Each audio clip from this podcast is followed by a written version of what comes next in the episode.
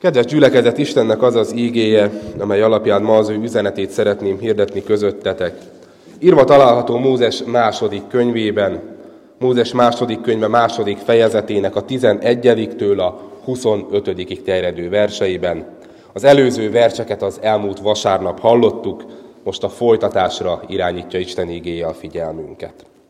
Így szól tehát a nevezett helyen az ige. Abban az időben történt, amikor Mózes már felnőtt, hogy kiment testvéreihez, és látta kényszermunkájukat. És meglátta, hogy egy egyiptomi férfi egy héber férfit ver, az ő egyik testvérét. Körülnézett, és amikor látta, hogy senki sincs ott, agyonütötte az egyiptomit, és elrejtette a homokban. Másnap is kiment, akkor meg két héber férfi civakodott egymással.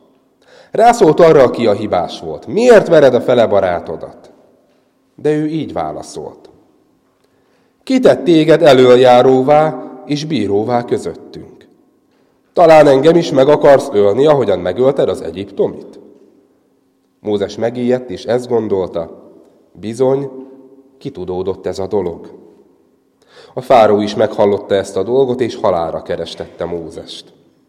De Mózes elmenekült a fáró elől. Mígyán földjén állapodott meg, és leült ott egy kútnál. Mígyán papjának volt hét leánya. Ezek odajöttek, vizet merítettek, és megtöltötték a vájukat, hogy megitassák apjuk juhait.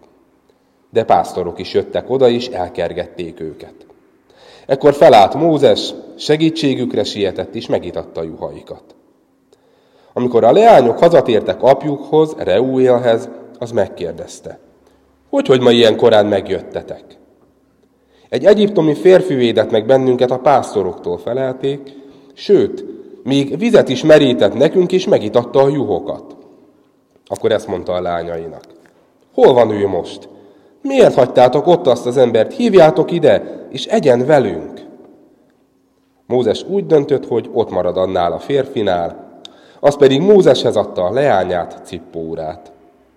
Az asszony fiút szült, ő pedig Gersomnak nevezte el, mert ezt mondta, jövevény lettem idegen földön. Közben hosszú idő telt el, és meghalt Egyiptom királya. Izrael fiai pedig sóhajtoztak és kiáltoztak a szolgaság miatt, és a szolgaság miatti segélykiáltásuk feljutott Istenhez. Isten meghallotta panaszkodásukat, és visszaemlékezett Isten a szövetségre, amelyet Ábrahámmal, Izsákkal és Jákóbbal kötött.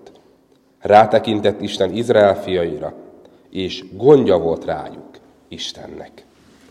Eddig a felolvasott ige. Az elmúlt héten elkezdtünk Mózes életével foglalkozni. Ugye elmondtam, hogy, hát, hogy gyakorlatilag egy kikerülhetetlen, megkerülhetetlen személyisége a Szentírásnak.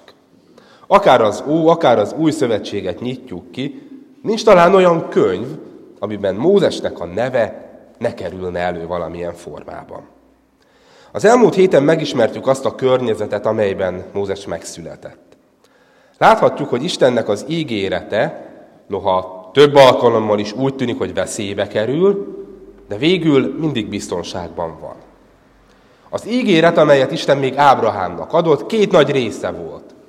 Azt mondta Ábrahámnak, hogy nagy néppé teszlek, és földet, otthont adok neked. Erre csak ráadásként volt az ígéret, hogy Ábrahám egyik utóda által nyer áldást a föld minden népe, és mi, akik már az új szövetséget is ismerjük, tudjuk, hogy Ábrahámnak ez az utódja végül Jézus Krisztus lett, és a keresztségben is azt hirdettük, hogy általa benne nyerhet áldást a föld minden népe.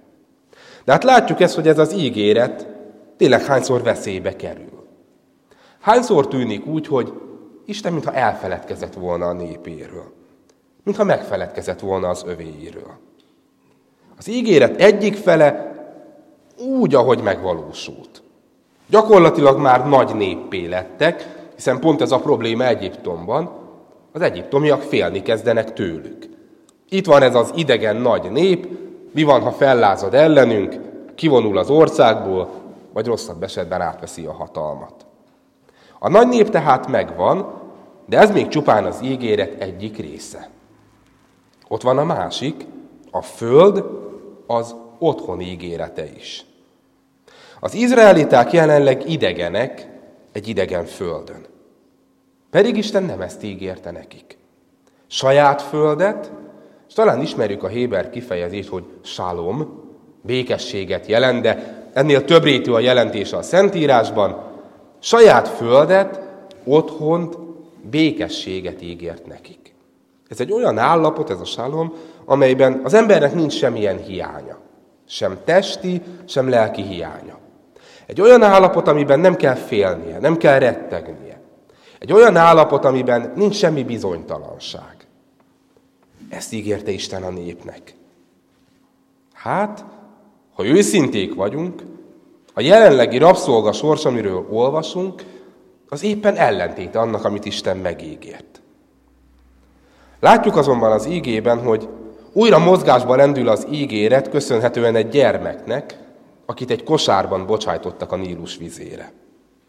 A mai ígeszekaszunk ennek a gyermeknek az életével foglalkozik tovább, és van egy hirtelen váltás, ugye előző héten ott fejeztük be, ott fejezte be az ige, hogy a fáró lánya fiává fogadta, Mózesnek nevezte el, mert ezt mondta, a vízből húztam ki.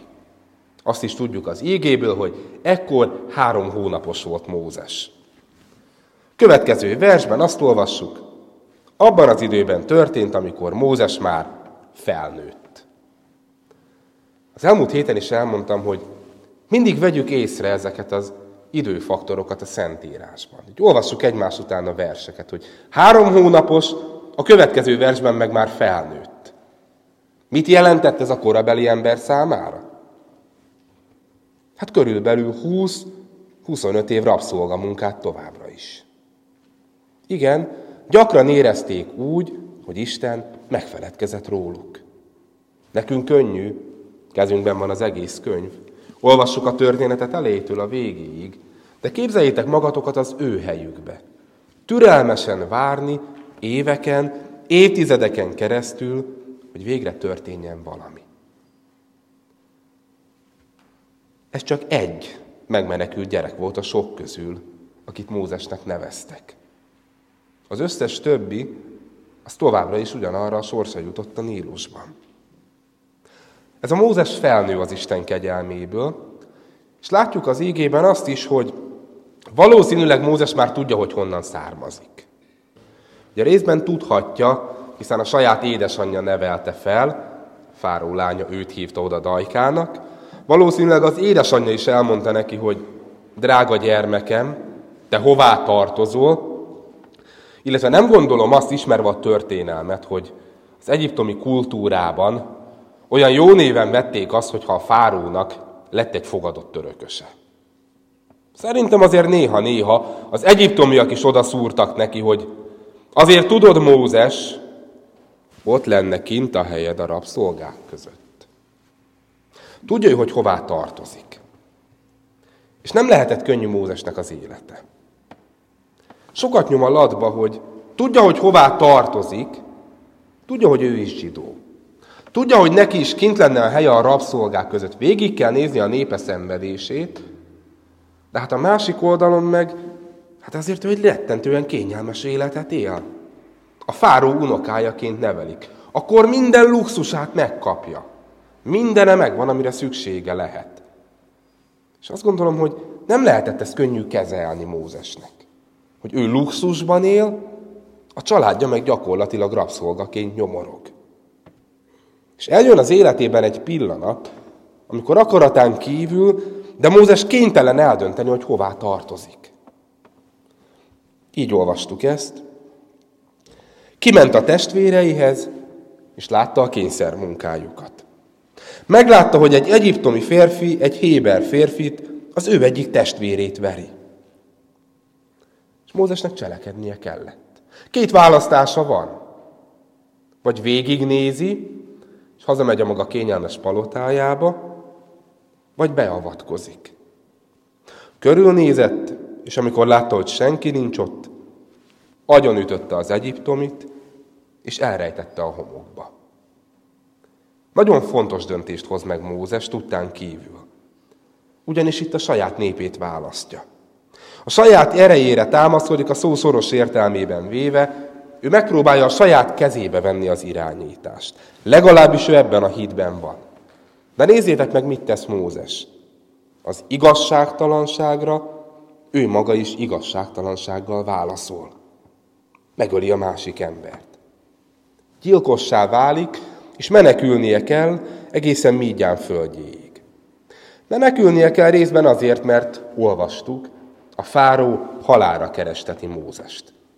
Egy gyilkosság az egyiptomi törvények szerint már akkor sem volt megúszható. Keresteti a fáró, és részben tudjátok, miért kell menekülni? Mert ezzel a döntésével Mózes már sehol nincs otthon. A saját népe is megveti. Ugyanis amikor másnap kimegy, és azt látja, hogy a sajátjai civakodnak, és rájuk szól, hogy ne bántsátok már egymást, tehát nincs elég bajotok, akkor mit válaszolnak? Kitett téged bíróvá közöttünk? Minket is megölsz, mint az egyiptomit. Mózes gyakorlatilag számkivetetté válik. Kivetik őt az egyiptomiak is a gyilkosság miatt, és látjuk, hogy a meggondolatlan tette miatt saját honfitársai is elfordulnak tőle.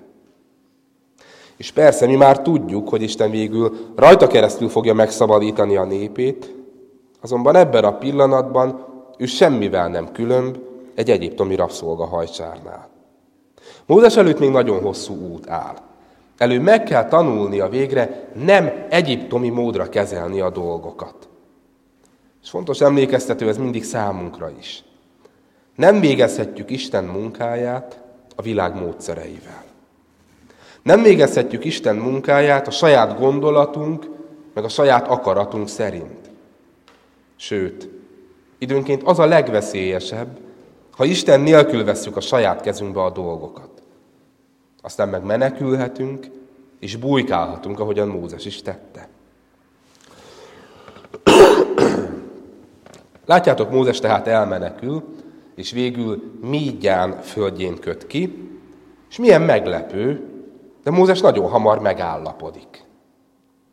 Egyik versről a másikra azt olvasjuk, hogy Mózes letelepedett ott, ez az ember hazahívja, és azonnal feleségül is veszi az egyik leányát. Mózes hazaért. A médiániak ugyanis egy nomád nép voltak, akik a sínai félszigeten, illetve Kánaán területén, gyakorlatilag az Ábrahámnak megígért földnek a területén legeltették a nyájaikat. Pásztorok voltak. És Mózes azzal, hogy maga mögött hagyta Egyiptomot, amit odáig otthonaként ismert, most gyakorlatilag hazaérkezik az ígéret földjére. Megment egy csapat nőt a gonosz pásztoroktól, majd azonnal feleségül is veszi az egyiküket. Meglepően gyorsan otthonra talál, és azt mondanánk, hogy ha csak ezt a történetet nézzük, akkor Mózes története happy end, nem? Hozott egy rossz döntést, megölt valakit, elmenekült, idegen lett, jövevén lett Mózes Mígyán földjén, Végül megtalálta a számítását, talált feleséget, talált családot, befogadták, talált otthont, megszületik a gyermeke. Ha csak eddig nézzük a történetet, akkor happy end az egész, nem? Hát így kell lezárni egy filmet. Mindenki boldog, mindenki egészséges. Igen ám, csak van egy furcsa dolog ebben a történetben. Az első fejezetben olvastuk, hogy beteljesedik Isten ígérete a nagy népről. Itt meg azt látjuk, hogy beteljesedett a földnek az ígérete, hiszen megérkezik Mózes az ígéret földjére. Egy probléma van, nincs vele a nép. Érdekes ez a kettőség. Ott a nagy nép föld és otthon nélkül, és ott van Mózes otthon a nagy földön, nép nélkül. Nem erről szólt az ígéret. És az utolsó fejezetben az ige fonala visszatér az ígéretekhez. Közben hosszú idő telt el, meghalt Egyiptom királya, Izrael fiai pedig sóhajtoztak és kiáltoztak a szolgaság miatt, a szolgaság miatti segélykiáltásuk pedig feljutott Istenhez. Isten meghallotta panaszkodásukat, és visszaemlékezett a szövetségre, amelyet Ábrahámmal, Izsákkal és Jákobbal kötött. Rátekintett Isten Izrael fiaira, és gondja volt rájuk Istennek. Olyan fura lehet a kifejezés, hogy visszaemlékezett Isten a szövetségre. Feledékeny lenne? Nem gondolnám. Ez egy olyan kifejezés az eredeti nyelvben, ami arra utal, hogy Isten kész megtenni a következő lépést, ahhoz, hogy beteljesedjen az ígéret. Tud a népe nyomorúságáról. Ismeri sóhajtozásukat, panaszaikat, ismeri fájdalmaikat. Ennek a, szabadítás, ennek a könyvnek a szabadítás története éppen azt tanítja meg nekünk nagyon tudatosan, hogy Isten ígérete akkor is érvényes, ha éppen nem látjuk azt azonnal beteljesedni. Például a keresztségben mindannyian egy ígéretet kaptunk.